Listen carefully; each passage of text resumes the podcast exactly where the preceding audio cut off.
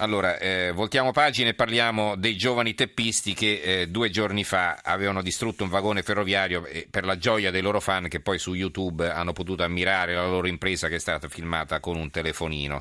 Questo filmato è stato visualizzato anche dai carabinieri, che li hanno individuati in poche ore. Allora, per saperne di più abbiamo in linea Sandro Neri, collega del giorno, che ha seguito da vicino tutta la storia. Buonanotte Sandro. Buonanotte a tutti. Anzi, buon ascolto, buona serata forse, sì. Come noi ancora sveglio. Anche se ti abbiamo tenuto sveglio pure un po' di più rispetto agli no, accordi. No, io eh. sono di turno fino all'una e mezzo di notte, quindi ah, va non, bene. Allora, non avete alcuna colpa. Benissimo, benissimo. Allora, raccontaci un po'. Allora, la vicenda, come avete accennato voi, insomma, ha fatto anche molto, molto scalpore, forse perché anche se eh, i vandalismi purtroppo sono all'ordine del giorno, soprattutto sui treni e anche e soprattutto sui treni lombardi, forse vedere quelle immagini, vedere questi ragazzi in azione che impilavano i sedili, li staccavano, li, li accatastavano, insomma danneggiavano con molto impegno le vetture, fa abbastanza impressione, insomma, e ha fatto anche molta rabbia. Poi parlato, immagino scherzosamente, di fan, in realtà il video ha creato molta indignazione, peraltro era indignato anche lo stesso ragazzo che l'ha girato e l'ha postato su YouTube con dei commenti appunto che facevano capire eh, come fosse lui il primo, eh, uh-huh. nonostante l'impotenza insomma de- della scena, del, del fatto che non aveva potuto far niente, come niente ha potuto fare neppure il capotreno.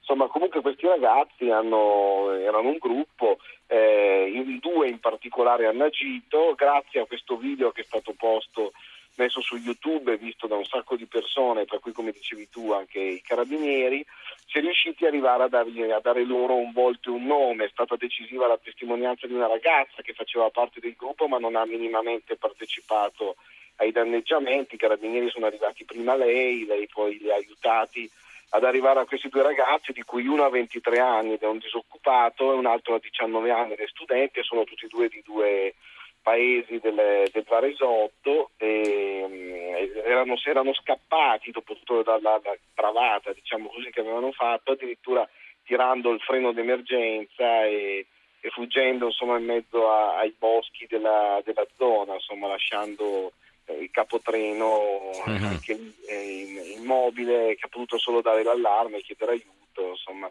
sono scattate le indagini e si è arrivati così alla denuncia di questi ragazzi. Parlavamo anche di reazioni, di indignazione sul momento, la rabbia. Parliamo di un problema, quello dei treni danneggiati, che solo a Trenord, che è l'azienda del trasporto locale colpita in questo caso, costa otto milioni di euro l'anno, o meno otto milioni di euro è quanto è stato speso nel duemilaquattordici a causa dei danneggiamenti dovuti ai vandali, ai teppisti, a cui vanno aggiunti anche due milioni di euro per il, i controlli aggiuntivi che sono stati decisi dall'azienda per cercare di arginare questo fenomeno. Mm-hmm. Ecco, sai qualcosa a proposito delle famiglie, di chi sono questi ragazzi, cosa fanno nella vita? Sì, perché sono state diffuse solo le iniziali o, o effettivamente si conosce anche l'identità? No, non abbiamo dato chiaramente eh, i nomi e i cognomi. Anche se non sono minorenni, eh, quindi diciamo non no, ci sarebbe no, neanche... No, uno ha diciannove anni, studia, e un altro ha ventitré anni, non fa nulla. Eh, probabilmente eh, sono persone che hanno agito anche... Eh, per noia, insomma, non, eh, gente che non fa niente tutto il giorno e che improvvisamente si lascia andare eh, a questo tipo di azioni, non so, o per esibizionismo o perché appunto non avendo eh, grandi cose su cui concentrarsi o su cui concentrare le proprie energie, finiscono per cedere eh, alla tentazione di queste assurde bravate. È vero che avevano anche precedenti per droga? Sì, eh, sembra che eh, insomma probabilmente avevano gente o che fumava o comunque sì, che comunque erano due ragazzi già noti alle forze dell'ordine, insomma, come si dice di solito. Uh-huh. Allora, eh... infatti non è stato, voglio dire, eh, i carabinieri hanno lavorato benissimo e in pochissime ore sono riusciti ad arrivare a queste due persone. Certo, certo.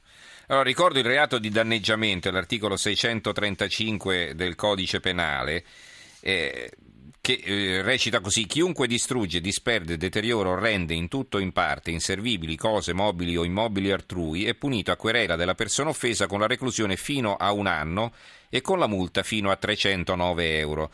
La pena è della reclusione da sei mesi a tre anni e si procede d'ufficio, quindi non su querela della persona offesa, se il fatto è commesso in determinate circostanze, che sono queste qui: con violenza alla persona o con minaccia, e non è questo il caso, da datori di lavoro in occasione di serrate o da lavoratori in occasione di scioperi, ovvero in occasione di alcuni dei delitti preveduti dagli, da altri articoli, e non è neanche questo. E però eh, rientra qui nel terzo comma, su edifici pubblici o altri destinati a uso pubblico, all'esercizio di un culto, su cose di interesse storico-artistico, ovunque siano ubicate, o su immobili compresi nel perimetro dei centri storici, eccetera, eccetera. Quindi il treno viene considerato un mezzo, cioè viene considerato è un mezzo pubblico, e quindi c'è questa aggravante del danneggiamento. E quindi la pena da un anno potrebbe arrivare a un massimo di tre. Però questo reato, come vi accennavo all'inizio, se la legge sulla non punibilità dei reati lievi voluta dal governo rimarrà così com'è, una legge che, lo ricordo, comprende tutti i reati con pena massima inferiore ai cinque anni, il reato di danneggiamento, che ha una pena massima di tre anni, quindi inferiore ai cinque, potrebbe essere archiviato. I due vandali di, del caso in questione potrebbero essere mandati a casa con una semplice ramanzina. Allora, in conclusione, Neri, che cosa dice la gente in paese? Avete avuto modo Beh, di ascoltare allora, qualcuno? La, la gente dice che, per esempio, bisognerebbe cominciare a far pagare loro. Eh, chiaramente la cosa andrebbe poi sulle spalle delle loro famiglie, pagare loro i danni. Parliamo di una cifra sul momento intorno ai diecimila euro. Uh-huh. Eh, dicono appunto che sono sconvolti dal, eh, da queste immagini, perché fanno veramente impressioni, perché capita magari a tutti eh, quando si sale su un treno di vedere eh, i sedili sporcati col pennarello, le, le, dei graffi, addirittura Eh, anche magari un sedile strappato. Però insomma, vedere dei ragazzi che con tanto impegno prendono i sedili, li staccano, li impilano, proprio devastano una vettura, eh, fa veramente un'impressione diversa. Insomma, credo che eh, questo vi- il fatto che mh, questa scena sia stata ripresa interamente in un video abbia una, una sua importanza. Peraltro il ragazzo, che era un universitario, che si trovava casualmente sul treno perché tornava a casa sua dopo aver frequentato le lezioni a Milano, e aver messo eh, con i suoi commenti indignati questo video su YouTube, è stato anche minacciato da uno di questi due ragazzi, perché appunto probabilmente avevano capito che quello era il modo poi per finire nei pasticci. Dicevo, la gente chiede che siano loro a pagare. Io credo, al di là delle considerazioni che eh, stiamo facendo sulla, sull'efficacia o meno delle leggi in materia, visto anche che Regione Lombardia e la stessa Trenord, Regione Lombardia perché par- par- insomma è la società che controlla Trenord, partecipa uh-huh. dentro Trenord, insomma noi, loro chiedono di costituirsi loro stessi nel procedimento contro questi ragazzi e di chiedere comunque eh, un, un risarcimento, e una sorta di pena esemplare che possa fare da monito, anche perché il, il, l'obiettivo è cercare di fermare questo fenomeno, che chiaramente uh-huh. non è solo lombardo, non succede solo sulla linea di Varese. Proprio ieri c'erano ancora notizie di devastazioni anche su treni dell'Emilia Romagna. Insomma, temo che sia purtroppo eh, un fenomeno molto frequente e molto diffuso in tutta Italia. Però, forse basterebbe insomma, installare telecamere su tutti quanti i treni, e eh, quindi magari eh, forse quello potrebbe costituire un deterrente.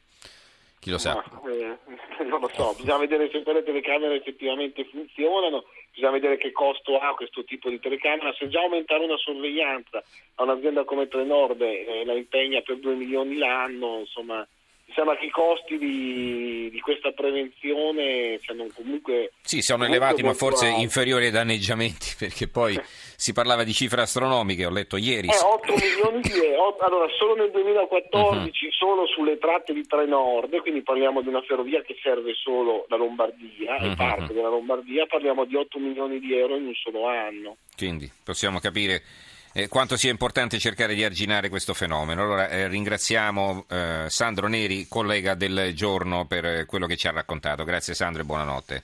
Grazie, buonanotte a tutti.